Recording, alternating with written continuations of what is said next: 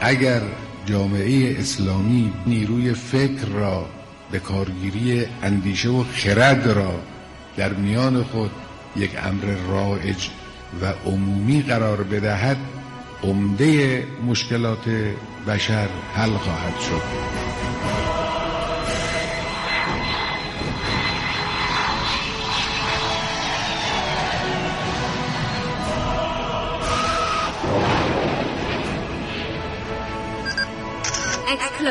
کاوشگر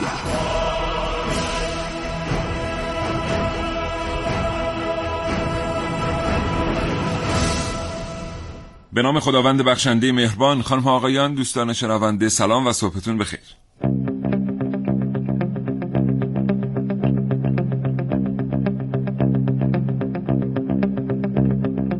کاوشگر رو میشنوید زنده از رادیو جوان.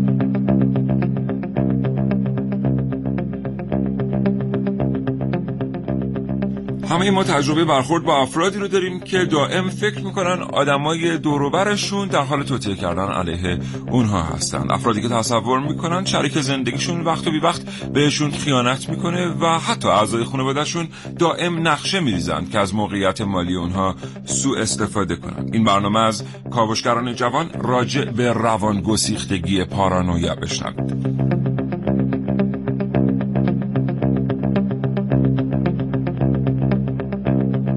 چنانچه تجربه در مواجهه با این بیماری داشتید در میان اطرافیان شما. کسی به این بیماری مبتلا بوده است یا اگر دانش آموخته رشته های مرتبط با اعصاب و روان هستید و فکر می‌کنید اطلاعاتی در مورد پارانویا دارید آنچه می‌دانید رو با ما به اشتراک بگذارید. برای این کار کافیه با دو بیست چهل هزار و دو بیست پنجاه تماس بگیرید.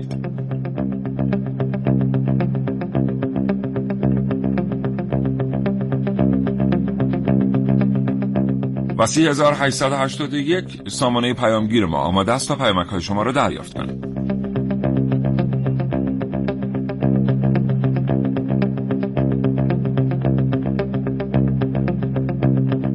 چنانچه روزمرگی میان شما و کتاب خواندن فاصله انداخته برنامه کاوشگر رو بشنوید. هرچند که هر روز شنیدن این برنامه جای حتی صفحه کتاب خواندن رو برای شما نخواهد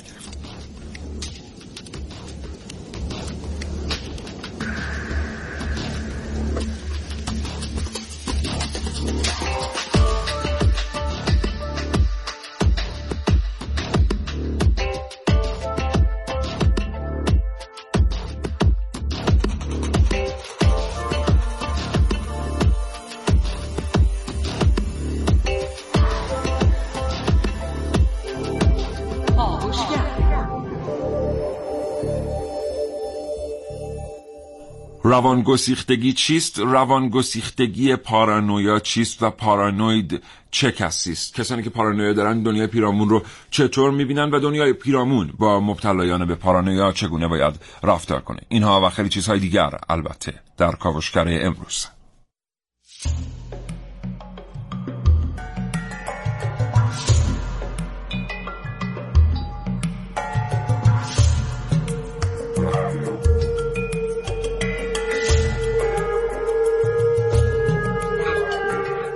در این کاوشگر میشنوید.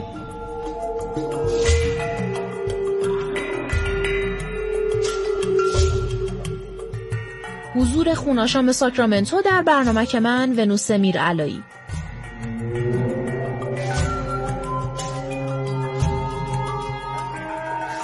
پارانویای اینترنتی در کاوش های امروز من حسین رضوی.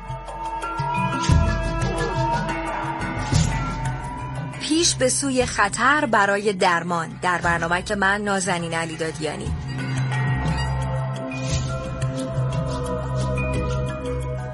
امروز کاوشگر به شما دو گفتگو تقدیم خواهد کرد با دکتر فرباد فدایی روانشناس و دکتر علیرضا شریفی یزدی جامعه شناس. این دو گفتگو به همت مریم حمزه هماهنگ شدن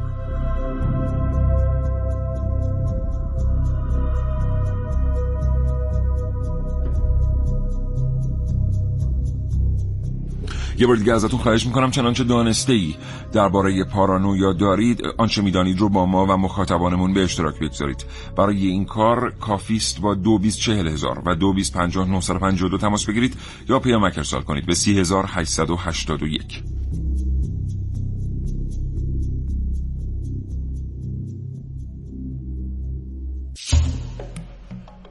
مهندسی صدای این برنامه کاوشگر بر عهده پویا همتی است. تهیه کنندگی رو ونوس میر علایی بر عهده داره و در نهایت من سیاوش اغدایی با فروتنی از شما درخواست می‌کنم که با ما همراه باشید و کاوشگر بشنوید تا حوالی ساعت ده صبح.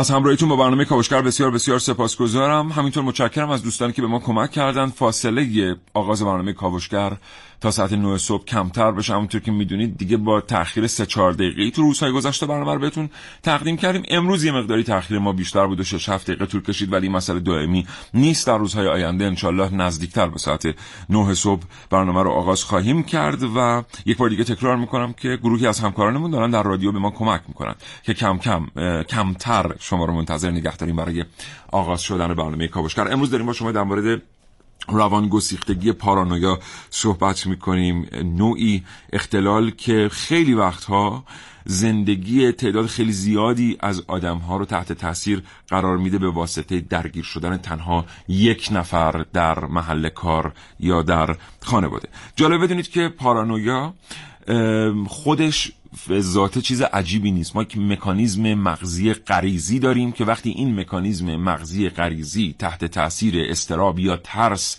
قرار می‌گیره ممکنه تبدیل به پارانویا بشه. بنابراین اون سازوکاری که در مغز در ذهن بهتر بگیم که میاد منجر به تولید این افکار میشه که آقا دیگران دارن علیه من توهم می‌کنن منجر به تولید این افکار میشه که کسی به من خیانت می‌کنه او که به سمت من اومده. حتما با نقشه پیشینی به سمت من آمده یا دیگران قصد شکنجه کردن منو دارن.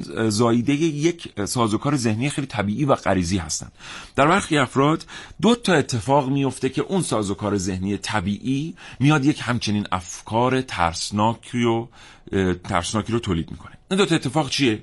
اتفاق اول توانایی ذهنی در پذیرش کوچکترین و رقیقترین دلایل برای توته است یعنی ذهنی آمادگی پیدا می‌کنه که اگه کوچکترین شواهد و قرائنی هر چند بی اساس ببینه مبنی بر اینکه دوست همسر اعضای خانوادهش بهش دارن خیانت می‌کنن بلافاصله اون دلیل رو بزرگ می‌کنه بهش شاخ و برگ میده انقدر با خودش حلاجیش می‌کنه تا به صحتش اطمینان پیدا می‌کنه و در نهایت یکی از این مدل افکار رو برای خودش خلق می‌کنه. و ایراد دومی که برای آدم ها پیش میاد که میرن به سمت پارانویا عدم توانایی در پذیرش دلایل روشن و شفافیه که توطعه رو رد می‌کنه. یعنی می‌بینند که فلان دلیل وجود داره که بر اساس این دلیل کسی نمی‌خواد به اونها آزار برسونه. این دلیل به روشنی نشون میده که کسی به اونها خیانت نکرده. این دلیل به روشنی نشون میده که کسی قرار نیست ازشون سوء استفاده مالی بکنه. اما ناتوان هستند در درک اون دلیل.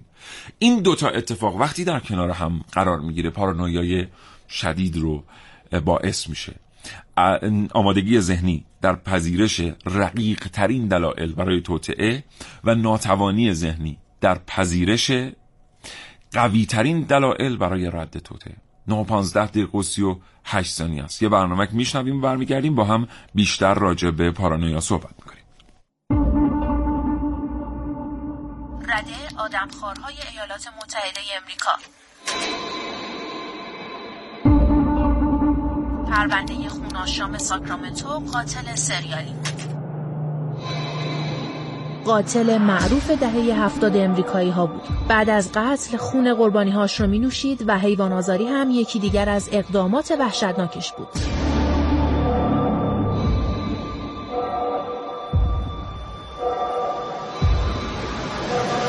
خوناشام ساکرامنتو با این توهم که مادرش قصد مسموم کردنش رو داره از خانواده جدا شد و فعالیتهاش رو از همونجا شروع کرد. قاتلی که خیلی زودتر با ادعای اینکه قلبش رگهای ریش رو دزدیده یا قسمتی از جمجمش شکستگی های شدید پیدا کرده علائم پارانویا رو از خودش نشون داده بود. ولی خیلی دیر به بیمارستان روانی منتقل شد.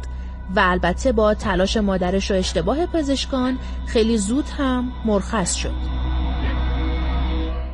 اما اگر خوناشام ساکرامنتو به جای قتل‌های سریالی انتخاب دیگه ای می کرد وارد شرکت، اداره یا سازمانی می شد و در اونجا مشغول به کار بود چه اتفاقی می افتاد سوء زن ترس از این که دیگران برای ترقی خودشون او رو کنار بزنن شک و تردید درباره دسیسه چینی همکارانش احساس بیعدالتی، بدبینی، خود بزرگبینی، حسادت و در نتیجه رقابت ناسالم با سایرین رفتارهایی بود که خوناشام ساکرامنتو به دلیل ابتلا به پارانویا در چنین موقعیتی از خودش نشون می‌داد.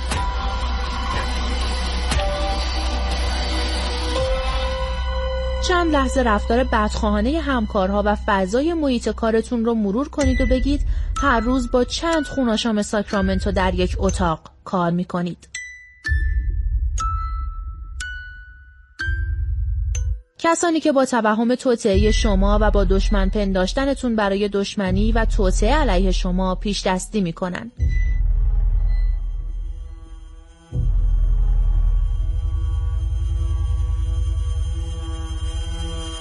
ممکنه یک قاتل سریالی مبتلا به پارانویا نباشیم اما با دوز خیلی خفیفتر رفتارهای پارانوید زیادی در جامعه و محیط کار از خودمون نشون میدیم پارانویای سازمانی از پدیده های که هم به دلیل اشتباهات مدیریتی در سازمان ها بین کارکنان شکل می‌گیره و هم ناشی از مشکلات روانشناختی و آشفتگی فکری کارمندانه.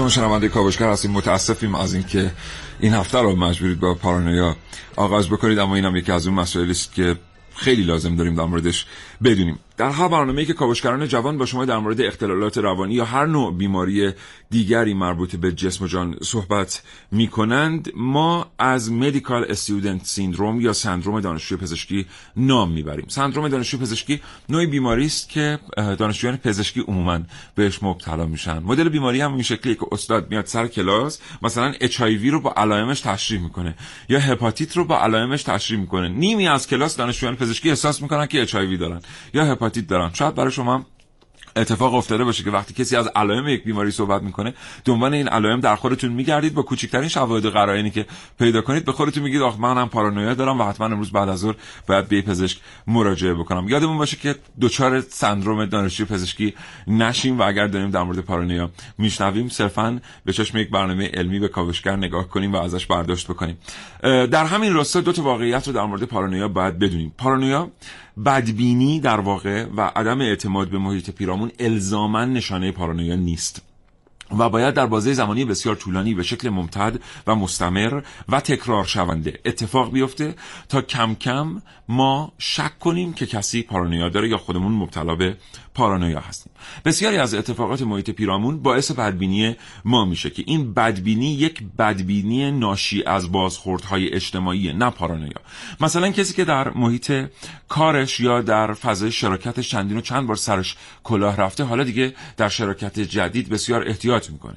و چه بسا احتمال اینکه کسی بخواد سرش کلاه بگذاره رو بیش از آنچه که باید بررسی می‌کنه و با خودش مرور می‌کنه. کسی که در یک رابطه عاطفی شکست خورده حالا ممکنه رفتارهای پارانویی در خودش نشون بده در حالت که الزاما او به پارانویا مبتلا نیست بلکه یک تجربه زیسته باعث شده که او در مورد موضوع خاصی بدبین باشه. اونها که پارانویا دارن در تقریبا تمام موارد پارانویا دارن و یکی از نشانه هاشون اینه. یعنی فقط این نیست که به شریک زندگیشون بدبین باشن. این که احتمال داره تقریبا به هر کسی که پیرامونشون هست با دوز مختلفی بدبین باشن. پس اولین نکته مهم در مورد پارانویا اینه که رفتارهای پارانوید وقتی که در یک بازه زمانی مشخصی تکرار میشن و پرتعداد هستند تازه باید شک کنیم که کسی به این اختلال مبتلا هست یا نه. و نکته دوم در مورد پارانویا اینه که بدونیم که یک مکانیزم مغزی سالم پارانویا رو در شرایط اضطراب و ترس باعث میشه.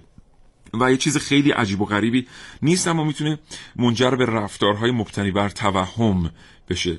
بذارید من دیگه صحبت کوتاه کنم چون آقای دکتر فرباد فدایی پشت خط برنامه کاوشگر هستم و می‌تونن به سوالات ما دقیق تر پاسخ بدن. آقای دکتر فدایی سلام می‌کنم به شما و صبحتون بخیر. به نام خدا با سلام حضور جناب آقای اقبری و تمام شنوندگان ارجمند رادیو سلام. رادیو جوان البته فرقی نمی‌کنه ما همه اعضای خانواده هستیم. می‌کنم رادیو جوان. بله ولی موضوع برنامه شما هم خیلی مرتبط به رادیو سلامت بله. آقای فدایی متشکرم از اینکه با ما صحبت می‌کنید. ما در توضیح ساده پارانویا می‌خوانیم که یک مکانیزم طبیعی و غریزی در مجاورت ترس و اضطراب تبدیل به پارانویا میشه. لطفا در مورد این مکانیزم طبیعی و غریزی با ما صحبت کنید و اینکه چطور یک اتفاق سالم در مغز یک اتفاق معمولی در مغز وقتی در مجاورت استراب و استرس و هیجان قرار می‌گیره می‌تونه یک اختلال رو ایجاد بکنه. اصولا نام پارانویا دلالت بر این داره که موضوع با آگاهی و با شناخت منتها به صورت موازی مرتبطه. نویا که به معنی آگاهی پارا یعنی موازی با آگاهی. بله. همونجور که فرزن واژه پارالل هم هست در این بله. مفهومش این است که شخص به یک واقعیت موازی با واقعیت اصلی ممکن است که اعتقاد پیدا بکنه. چیزی که از ادراک ها و تجربیات خاص او سرچشمه گرفته. برای نمونه ممکن است که برخی از نواحی مغزی فعالتر از حد معمول بشن. جزئیاتی که قبلا جلب توجه شخص رو نمی‌کرد برای او اهمیت پیدا می‌کنه. و اون وقت سعی می‌کنه که برای اونها توجیهی پیدا بکنه که گاهی منجر به فرضیاتی در مورد رفتار بد دیگران سوی رفتار دیگران و از این قبیل میشه. برای نمونه همه ما در خیابان که راه میریم می‌بینیم گاهی از اتومبیلی بوغ می‌زنه گاهی اتومبیلی ترمز می‌کنه. اینا برای ما مهم نیست. اما فردی که زمینه پارانویا رو داره ناگهان به این فکر می‌رسه که چرا اینا دارن بوغ می‌زنن؟ نکنه به خاطر منه نکنه که دارن به هم علامت میدن. این ماشینی که الان ترمز کرد شاید قصدش این است که من رو برواید. در نتیجه یک واقعیت مجازی و واقعیت دیگر برای او شکل می‌گیره. بله. بنابراین معمولا ما زیربنا رو در مسائل مغزی جستجو می‌کنیم. اما خیلی از اوقات هم هست که این نحوه تربیت و پرورش کودک در محیط خانواده است که سبب پارانویا میشه. اجازه می‌دید که مثالی از بکنم. بله خواهش می‌کنم بیشتر برای نمونه کودکی احساس می‌کنه که پدر و مادر به خواهر و برادرش بیشتر توجه دارن. احساس می‌کنه که پدر مرتبا پسر عموی او رو از نظر درسی به رخش می‌کشه و در بله. نتیجه این دچار نگرانی میشه و بعد ناگهان موضوع رو کشف می‌کنه. البته به صورت نادرست. او احساس می‌کنه که من فرزند این خانواده نیستم بلکه من فرزند خوانده هستم. و بنابراین توجیه می‌کنه سوء رفتار و نا- نابهنجاری های تربیتی پدر و مادر خودش رو. بنابراین هر دو زمینه و سرشتی و هم زمین های اکتسابی نقش دارن. متشکرم. آقای فدایی از منظر اطرافیان فرد مبتلا تفاوت پارانویا و فوبیا چیه؟ اجازه بدید از بکنم که پارانویا خودش به انواعی تقسیم میشه. این یک اصطلاح کلی اصطلاح دقیقی نیست. برای نمونه بله. یک فرد شخصیت بدگمان ممکنه داشته باشه. او احساس می‌کنه که در پس هر رفتار و هر گفتاری توطئه‌ای پنهانه. دیگران حتی اگر کار خوبی می‌کنن قصدشون است که بعدا اعتماد او رو جلب کنن و بله. در او کلاه بذارن برای نمونه. در رویات و رفتار افراد همیشه مشکوکه. گاهی از اوقات ما با اختلال هزیانی به صورت پارانوید روبرو هستیم بله. به این مفهوم که فرد احساس می‌کنه که فردی شخصی به او خیانت می‌کنه مورد آزار گروهی قرار گرفته همسرش با او وفادار نیست بله. اما به جز اینها نکته دیگری نداره با اینکه این هزیان به اندازه کافی مهم است و سرانجام به نوعی از بیماری ها به نام اسکیزوفرنیای پارانوید ما می‌رسیم. روان گسیختگی پارانویا بله. روان گسیختگی که در واقع شدیدترین حالت پارانویا رو در اونجا ما می‌بینیم که فرد نه فقط هزیانهایی داره بلکه توهماتی هم داره. یعنی ادراکهایی که توهم هزیان او رو تشدید می‌کنه. برای نمونه صداهایی میشنود که به اون میگه بله.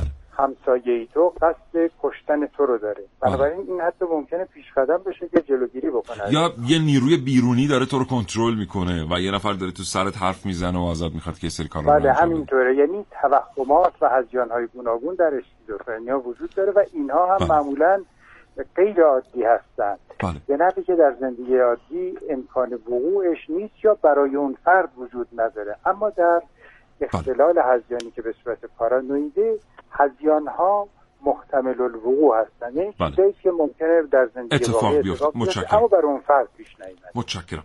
آقای دکتر فرباد فدایی روانشناس بسیار سپاسگزارم که با ما صحبت کردید. آرزوی سلامتی می‌کنم براتون. خدا نگهدار. خدا نگهدار شما.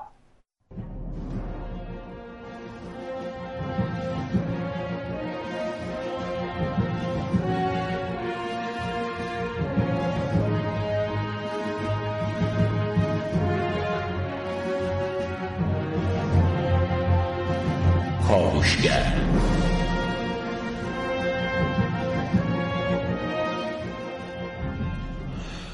یکی از دشواری های شیرین توی کار ما گشتن به دنبال معادلات فارسی کلمات انگلیسی است که بعضی وقت خیلی هم زیباتر از کلمات انگلیسی هستن. مثلا همین اسکیزوفرنیا یا شیزوفرنی که خودش البته کلمه خیلی باعث تفاخری هم هست که اگر خیلی تو کافه ها وقتی که در مورد شیزوفرنی در دیدگاه های فروید نوجوان ها صحبت می‌کنن و میز معمولا میز خیلی داغیه.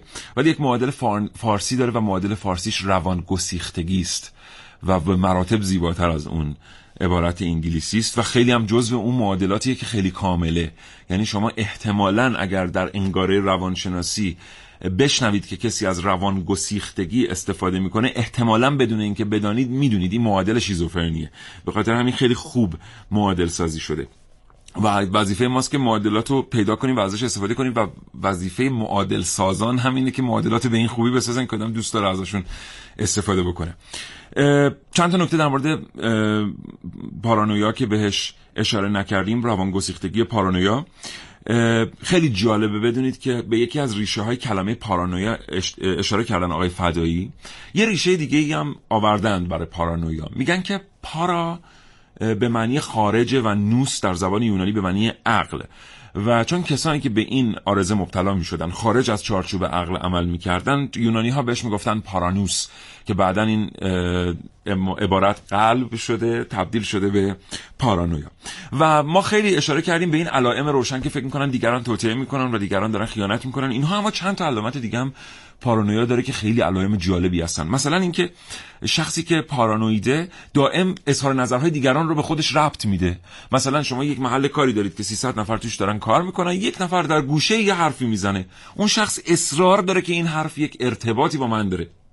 و حتما اون کسی که این حرف زده حتما داشته یه ترتیب منو در نظر می‌گرفته در اظهار نظر کردن خودش. و حتی ببینید که فلان جا که از فلان کلمه استفاده کرده اینو مخصوصا استفاده کرده که یه جوری پای منو بکشه وسط دایره این اتفاق و این معنا.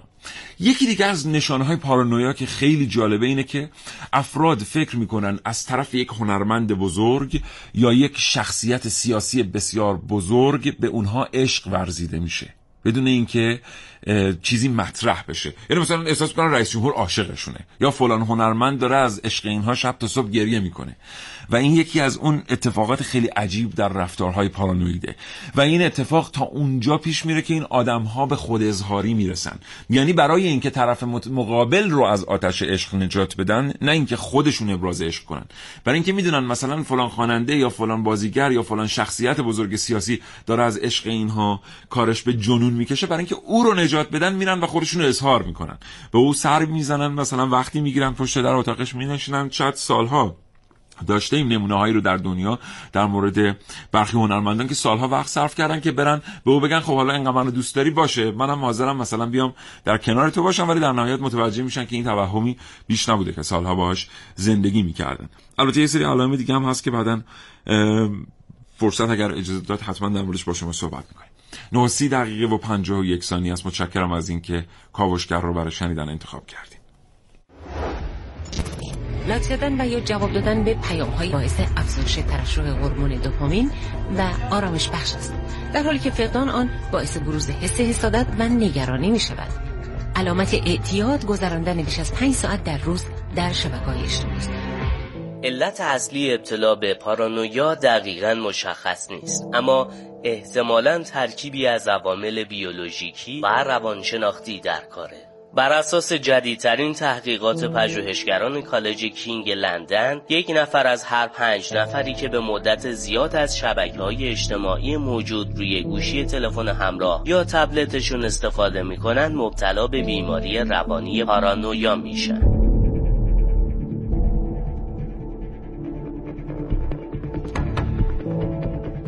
کارشناسان معتقدند نوجوانان خیلی بیشتر از سایر گروه های سنی در معرض خطر ابتلا به این اختلال روانی خطرناک قرار دارند. بر اساس تحقیقات اخیر فضای سایبری و قوطه‌ور شدن در اون آسیب زیادی به سلامت روحی و جسمی افراد میرسونه.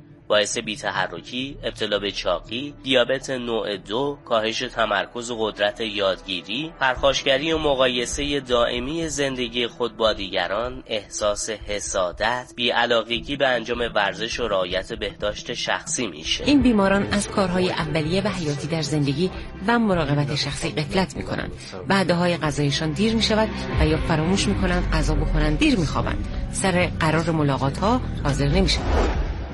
پارانویا یکی از اختلالات عصبی بسیار خطرناکه که در صورت درمان نشدنش می‌تونه باعث افسردگی شدید فرد و بروز رفتارهای خودآزاری تمایل به خودکشی و انجام کارهای خطرناک بشه. اختلالی که یکی از بیماری های شایع بین نوجوانان و جوانان انگلیسیه و استفاده از شبکه های اجتماعی هم باعث شدت گرفتن این آرزه و ظاهر شدن علائم بیماری در جوانان شده.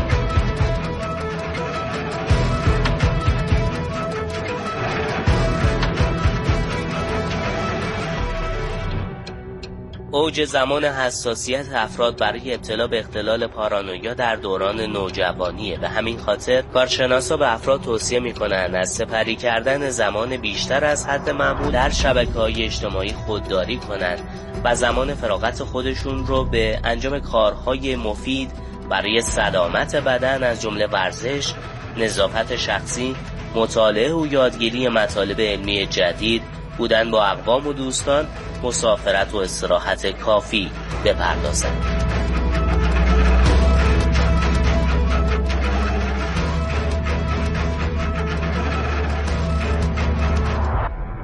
چقدر دلم می‌خواست فرصت بود در مورد این برنامه با هم یه مقدار بیشتر صحبت می‌کردیم. توی پرانتز بگم که معادل فارسی پارانویا رو پیدا کردم بدگمانی است. یعنی اگر بخوایم اسم کامل این بیماری رو بگیم باید بگیم روان گسیختگی بدگمانی که خودش از معادلات بسیار خوب فارسی است. یه برنامه حتما راجع به این جریان شبکه های اجتماعی و بدگمانی اینا با هم صحبت می‌کنیم که خیلی بحث فلسفی جالبی داره. اما برگردیم به موضوع پارانویا. خواهش می‌کنم این قسمت از برنامه رو قدری با تمرکز بیشتر گوش بدید. ازتون ممنون میشم. اگر دل بدید و فکر بکنید که چطور بد انگاری یا بدگمانی می‌تونه رو زندگی همه ما ایرانی ها تاثیر بذاره. حتی اگر که در معرض این اختلال نباشیم. ما یه چیزی داریم به اسم روانشناسی اجتماعی. این رشته در دنیا جدیده و چند سالی است که آمده و ادعی دارن درش تحصیل می‌کنن. تا اونجا جدیده که فکر نمی‌کنم بیشتر از یکی دو دوره کسی ازش فارغ التحصیل شده باشه. اولین کسانی که روانشناسی اجتماعی رو در دنیا دایر کردند آلمانی ها بودند. روانشناسی اجتماعی به طور کلی در مورد این موضوع صحبت می‌کنه که برخی اختلالات روانی رو جوامع بهش مبتلا میشن نه آدم ها نمونه خیلی سادهش اینه. شما در تهران یا در شهرهای بزرگ نگاه کنید که ما آدم ها چطور رانندگی می‌کنیم. یعنی هر جا بتونیم ممکن قانون رو نقض بکنیم. یا به طور کلی ممکن اصلا رانندگی ما نقض قانون باشه به ترتیبی که فرهنگ رانندگی ما بر اساس قانون شکل نگرفته. اما همین آقا یا خانم راننده رو شما از تهران با یک پرواز بلند می‌کنید یک ساعت و نیم تو پرواز مینشونید در کیش. به مجرد اینکه این آقا یا خانم راننده در کیش از هواپیما پیاده میشن و خودروی اختیار می‌کنن در کیش درست رانندگی می‌کنن. این آدم همون آدمه. ولی اونجا داره درست رانندگی می‌کنه. در تهران نه. خیلی ها نتیجه می‌گیرن این به این دلیله که تهران روانگسیختگی اجتماعی داره. و این جامعه است که روانگسیختگی اجتماعی داره. شما یه آدم از این جامعه بیارید بیرون اون بیماری رو از دست میده. و در کیش این روانگسیختگی اجتماعی در فرهنگ رانندگی وجود نداره. بنابراین همون آدم اونجا درست رانندگی می‌کنه. یادمون باشه که برخی سازمان های ما شرکت های خصوصی و شرکت های بزرگ. برخی از سازمان های ما هم باید این مسئله رو در مورد خودشون بررسی بکنن. همونطور که آلمان ها آمریکایی ها و انگلیسی ها شروع کردن بررسی این مسئله رو. نگاه بکنیم ببینیم نکنه مثلا به لحاظ سازمانی یا به لحاظ طراحی شهری یا به لحاظ طراحی فرهنگی به یکی از این اختلال ها دچار هستیم. شرکتی رو در نظر بگیرید. مثلا یه فروشگاه اینترنتی خیلی بزرگ که از غذا کسب و کارش هم تو این فضای جدید گرفته و حالا هزار تا پرسنل داره. ناگهان متوجه میشن که این سازمان به بدگمانی روانی روانگسیختگی بدگمانی مبتلاست. چه اتفاقی میفته؟ نیروی کار متخصص و نیروی کار نخبه کم کم از اون سازمان بیرون انداخته میشه. چون اون کسانی که مسئول جذب نیروها هستن به مجرد اینکه با آدم نخبه برخورد می‌کنن اول به سراغ بدگمانی میرن. نکنه که این آدم جایگاهی پیدا کنه بعدا بر علیه من بشوره. نکنه که از ابتدا با یک بدگمانی وارد شده و عذرخواهی می‌کنم. با یک برنامه ریزی وارد شده و اصلا می‌خواد به این در واقع سازمان اقتصادی لطمه بزنه یا اینکه نکنه از طرف رقیب به عنوان جاسوس اومده و حالا می‌خواد فروشگاه اینترنتی دیگری رو دایر بکنه و در نهایت از آنچه که ما اندوخته ایم استفاده بکنه. این اختلال اجتماعی باعث میشه که یک بخشی از جامعه متضرر میشن. کدام بخش؟ اون بخشی که اصلا ندارن این اختلال رو و صرفا در مجاورت این اختلال هستن. بنابراین اگر مدیر هستیم چه بر کرسی دولتی فرقی نمی‌کنه چه بر کرسی خصوصی یادمون باشه که مهمترین چیزی که ما داریم منابع انسانی رسول خدا صلوات الله علیه و آله و سلم میفرمایند شرف المکانه بالمکین. شرف هر جایی به اون آدم است که اونجا زندگی می‌کنن وگرنه این سنگ و چوب و استدیو و میکروفون و درخت و اینها اصلا چه به درد می‌خوره که اگر آدم هایی نباشن از اینا استفاده بکنن. یادمون باشه که مهمترین داشته ما به خصوص در کشوری مثل ایران که جمعیت جوان داره نیروی انسانی ماست و یادمون باشه که گاهی اوقات با ابتلای به این اختلالات روانی جمعی ما این نیروی انسانی رو معیوس می‌کنیم از خودمون و گاهی اوقات هم حتی باعث گریختن اونها به سمت جوامع دیگر میشیم. متشکرم از اینکه ما رو همراهی می‌کنید. بریم یه بخشی رو بشنویم برگردیم برنامه همچنان ادامه داریم.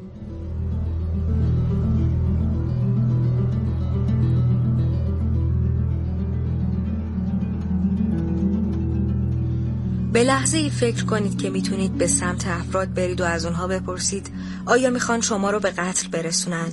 آیا قصد دارن شما رو بدزدن و ببرن؟ ممکنه شما هیچ وقت به افکاری که پشت این سوالات پنهان شده فکر نکرده باشید اما بیماران پارانوید لحظه به لحظه با این تصورات زندگی می‌کنند و شاید آرزو داشته باشند در هنگام برخورد با افرادی که از جانب اونها احساس خطر می‌کنن سوالاتی رو که گفتم بپرسن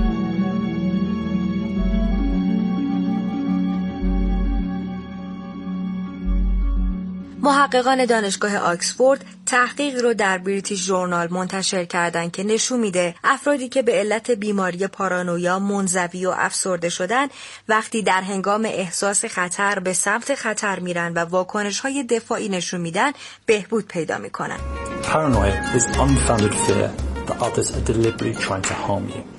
این محققان به کمک فناوری واقعیت مجازی تونستن به نتایج خوبی در زمینه درمان بیماران پارانوید برسن.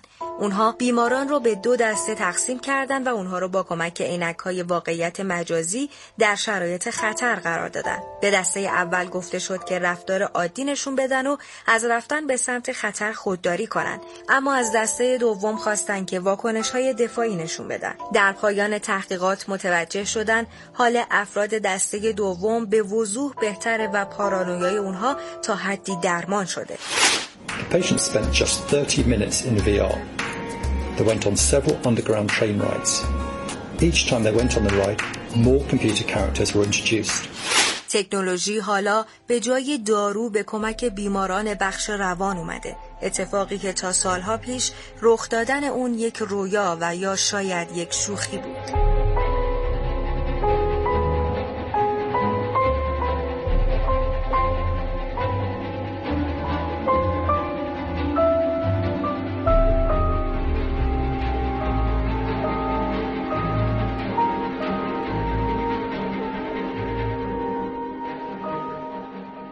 در یکی دو تا از پیامک هایی که به دست ما رسیده و تا یکی دو تا از تلفن های موضوع مطرح شده که افرادی گفتند که احساس می‌کنیم احساس بدبینی می‌کنیم نسبت به شریک زندگیمون.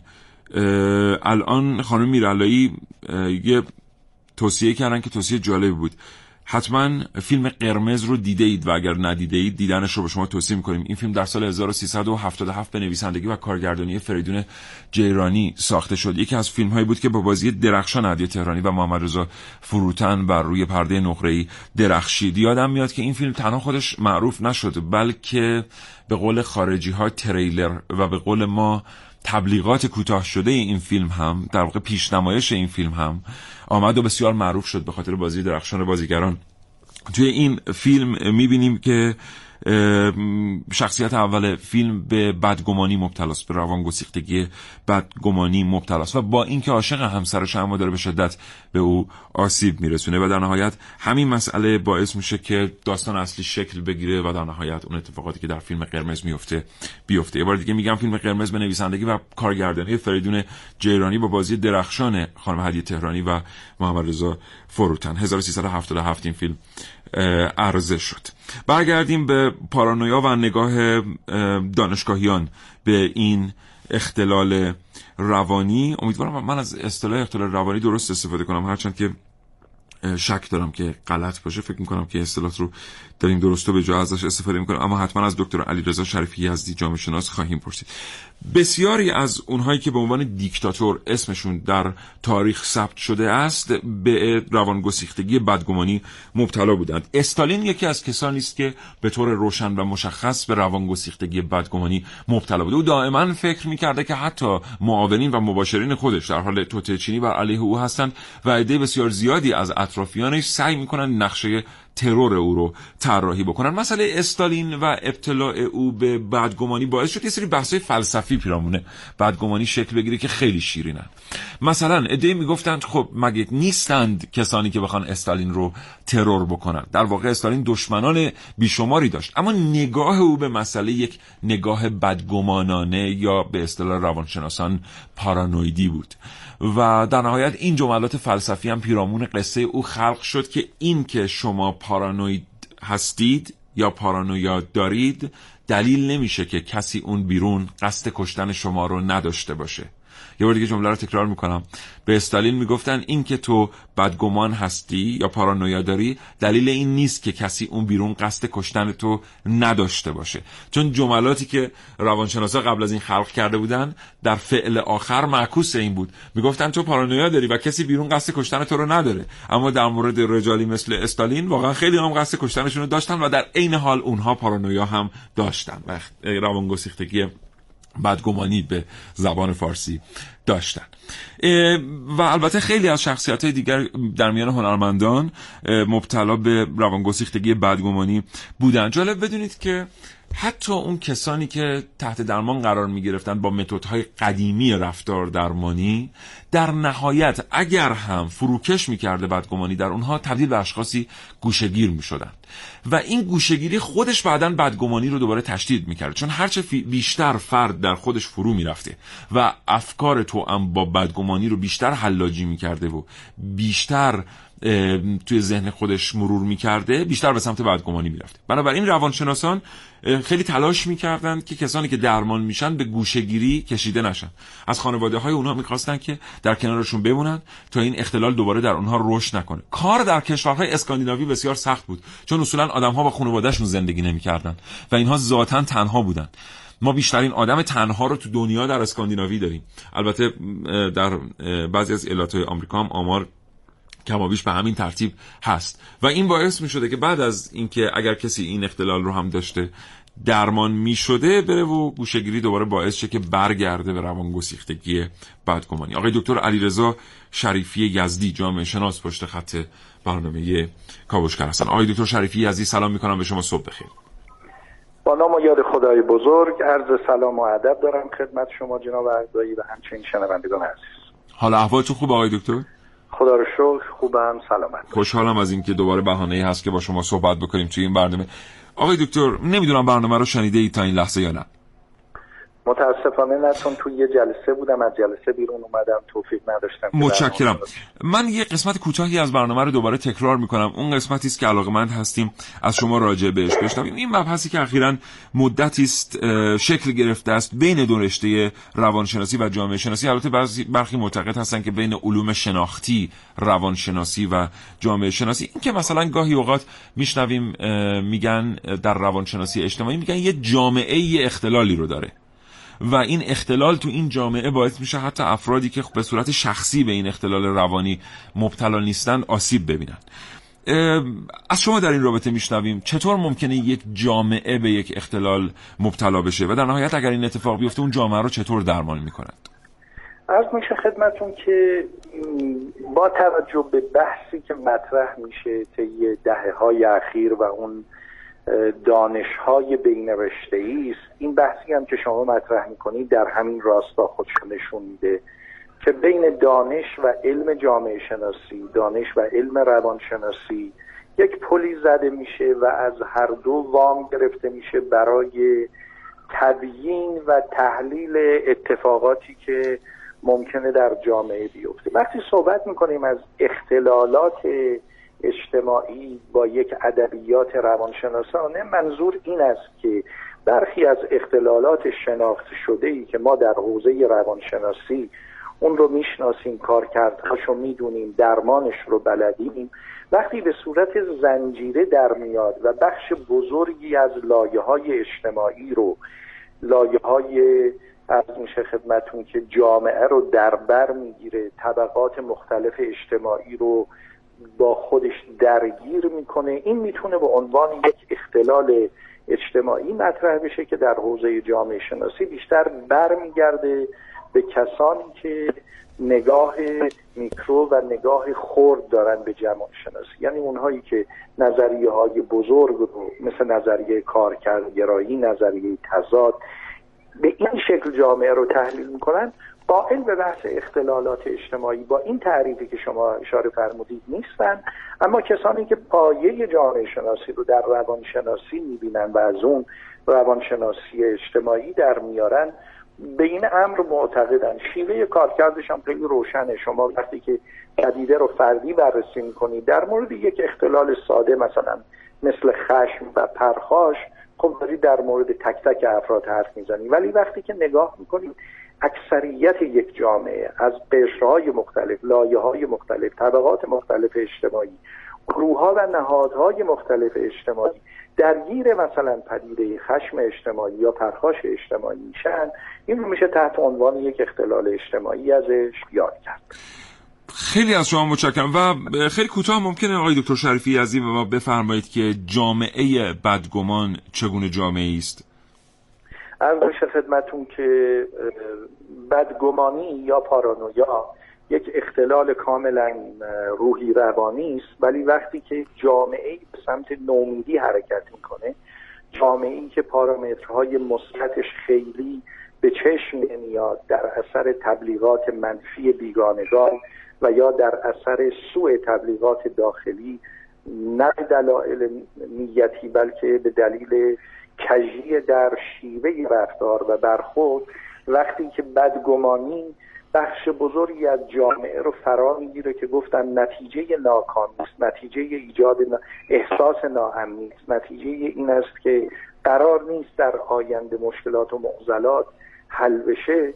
جامعه به سمت بدگمانی عمومی کشیده میشه که یکی از عوامل مخرب انسجام اجتماعی و سرمایه اجتماعی در یک جامعه محسوب میشه.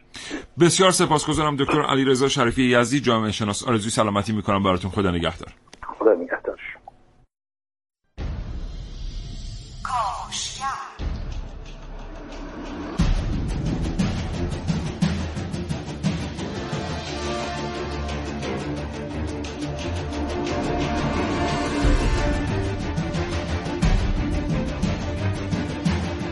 کاوشگر نه دقیقه و 25 ثانیه از همچنان شنونده کاوشگر هستید. امروز داریم با شما در مورد بدگمانی روانگسیختگی بدگمانی یا به اصطلاح تخصصی شیزوفرنیای پارانویا صحبت می‌کنیم. روانشناسان مختلف آرای مختلفی در مورد پارانویا دادن. اعتقادات داشتن اعتقادات محکم از ابتلاع به این اختلالات جلوگیری می‌کنه و می‌تونه به ما کمک کنه برای مبتلا نشدن به این اعتقادات. و در نهایت در درمان هم بسیار موثره. آمار ارقام نشون میده که کسانی که اعتقاد به خداوند به عنوان یک حامی و پشتیبان دارند خیلی واکنش بهتری به درمانهای رفتاری نشون میدن در مقابل بدگمانی. و کسانی که با همین اعتقاد به طور کلی زندگی می‌کنند شکننده نیستند در مقابل آراء بدگمانانه یا اون افکار پارانویدی که به ذهنشون می‌رسه. و در نهایت خانواده تاثیر بسیار بسیار مفید و موثری داره بر روی هم درمان بدگمانی همین که مبتلا نشدن بهش. بعضی از محیط ها مستعد ابتلا به بدگمانی هستن اینا همون محیط هایی هستن که حرف زدن در مورد چیزهای بد رو دوست دارن. اصطلاحا میگن محیط های علاقمند به وقایع منفی. ممکنه شما هم گرده هایی از دوستان داشته باشید. به مجرد اینکه کافی یه نفر یک کلمه یه چیزی در مورد کسی بگه همه با علاقمندی بسیار زیاد در بحث شرکت می‌کنن و در نهایت نتیجه که از اون بحث گرفته میشه اینه که اون آدمی که در موردش صحبت می‌شده حتما آدم پلیدی است و حتما با یک سری درونیات مشخص قصد داشته به بقیه صدمه بزنه و البته در گذشته هم صدماتی سعی کرده وارد بیاره که با درایت اعضای اون گروه این توطعه خونسا شده. و این در بسیاری از جمع هایی که ما توشون هستیم و زندگی می‌کنیم وجود داره. یادمون باشه که از این جمع ها فاصله بگیریم چون در بلند مدت این گونه رفتارها می‌تونن ما رو ببرن به سمت این گسیختگی بدگمانی که واقعا هم, هم خودمون رو درگیر می‌کنه هم بقیه رو. یکی از تفاوت‌های فوبیا با گسیختگی بدگمانی اینه که اون کسی که مبتلا به فوبیاست معمولا آدم‌های پیرامون خودش رو اذیت نمی‌کنه و فوبیا بیشتر از درون او رو نابود می‌کنه. اما گسیختگی بدگمانی حتما منجر به یک سری واکنش ها از طرف بیمار میشه که در نهایت دیگران درگیر این واکنش ها میشن. پس یکی از مهمترین تفاوت های فوبیا و روانگسیختگی بدگمانی از دید اطرافیان اینه. و حالا دیگه فرصتی دیگه متاسفانه نیست که بریم یه مبحث جدید رو باز کنیم. نمی‌دونم ما تا ساعت چند فرصت داریم خانم میرالی خب بسیار خب پس فرصت هست. ما بیم یه موضوعی رو در مورد بدگمانی مطرح بکنیم. بعد هم در مورد این موضوع تا جایی که فرصت بشه صحبت می‌کنیم. اون موضوع اینه که بدگمانی ریشه تولید بسیاری از آثار فرهنگی خیلی مهم و موفق در تاریخ بوده. مثلا خیلی ها معتقد هستند که هیچکاک در دوره از زندگیش حتما یا به بدگمانی مبتلا بوده یا اینکه با افرادی دمخور بوده که اینها به بدگمانی مبتلا بودن وگرنه نمی‌تونسته یک چنین تجربه شفاف و قابل درکی رو از این اختلال روانی نشون بده. بسیاری از رمان هایی که در دهه های 70 80 میلادی نوشته شدند و موفق شدند عنصر اصلیشون مسئله بدگمانی بود.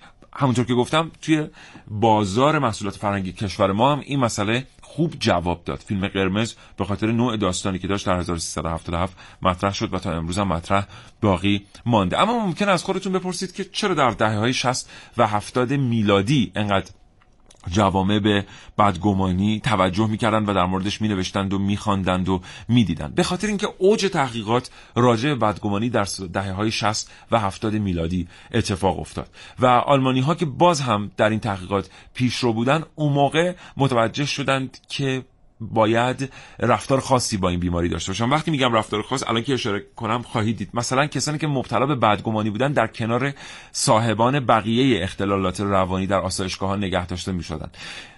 این باعث می‌شد که هر روز بدتر بشن به لحاظ روحی.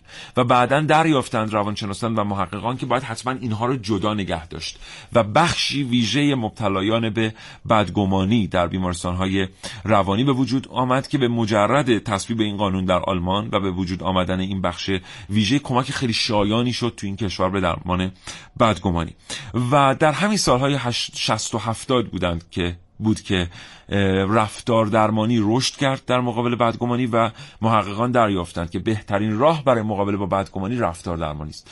و کمتر از داروهای شیمیایی استفاده می‌شد و بیشتر از کسانی که متخصصان رفتار درمانی هستند. اینا بزرگترین یافته های دهه 60 و 70 میلادی بود و همزمان با کار کردن محققان در این دو دهه می‌بینیم که آثار فرهنگی بسیاری هم در این رابطه تولید شده.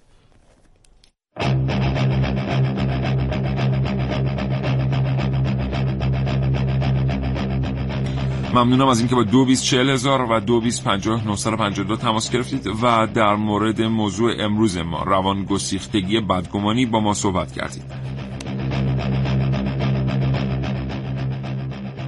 بنده حامد مرادی هستم روانشناس. می‌خواستم در مورد بیماری پانارویا و کسی که با اون بیماری روانی مبتلاست یا به اصطلاح پاناروید میگن اطلاعاتی بدم خدمتتون. این یک نوع اختلال روانی هستش که فرد مبتلا احساس می‌کنه که تمامی اطراف نسبت به اون دقیقه انجام میدن تا اون فرد رو از کار بندازن یا مورد آسیبی قرار بدن. این اختلال زمانی ایجاد میشه که طرف از موقعیتی که داشته صعود می‌کنه یا یک چیزی به دست میاره که ارزشمند هست براش. یک جوریه که وقتی خیلی پیشرفت می‌کنه به فکر این میفته که طرف رو زودتر از پای در بیاره.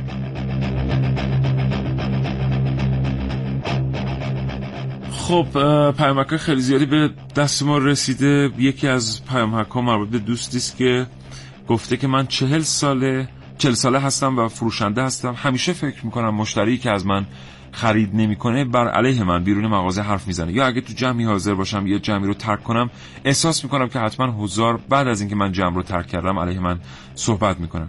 این مسئله من رو به شدت آزار در مورد پارانویا که شما سر کار داشته باشید راجبشون تحقیق کنید. می‌بینید بیشترین توهمی که می‌زنن توهم تحت تعقیب بودن یعنی احساس من دنبالشونن از ادارات مختلف از ارگان های به اصطلاح اطلاعاتی نمی‌دونم پلیس اینا دنبالشونن یا می‌خوام بگیرنش. مثلا مثلا در مورد استالین هم میگن که با توجه بود که مثلا کسی مثل کاپر متهم به سرقت کتاباش کرده بود و گازگار رسونده اینا میگن دچار پارانویا بوده.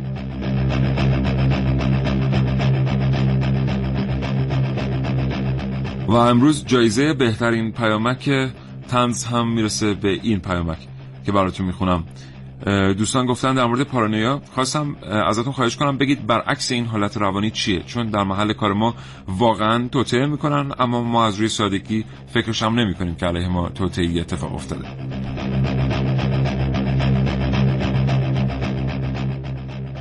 پارانوید بیشتر من دوستایی که می‌بینم که ماریجوانا مشتقات مثلا مواد محرک بیشتر روانگردان. مثل این شیشه ها و مثل اینا 99 درصد پارانویدایی که من دیدم حتما مواد مصرف می‌کنن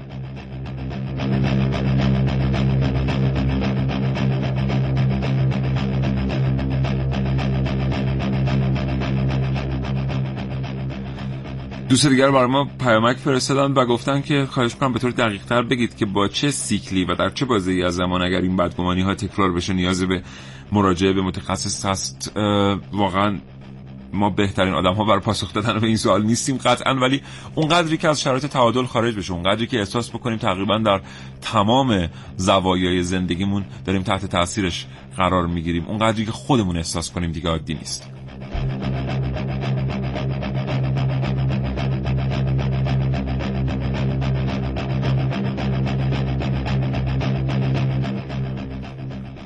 برای بار چندم و با اشتیاق از شما تشکر می‌کنم که تا این لحظه شنونده برنامه کاوشگر باقی موندید. وقتی ما به پایان رسیده و شاید برنامه دیگری در مورد روانگسیختگی بدگمانی داشتیم و تونستیم در مورد این اختلال روانی با شما بیشتر صحبت بکنیم.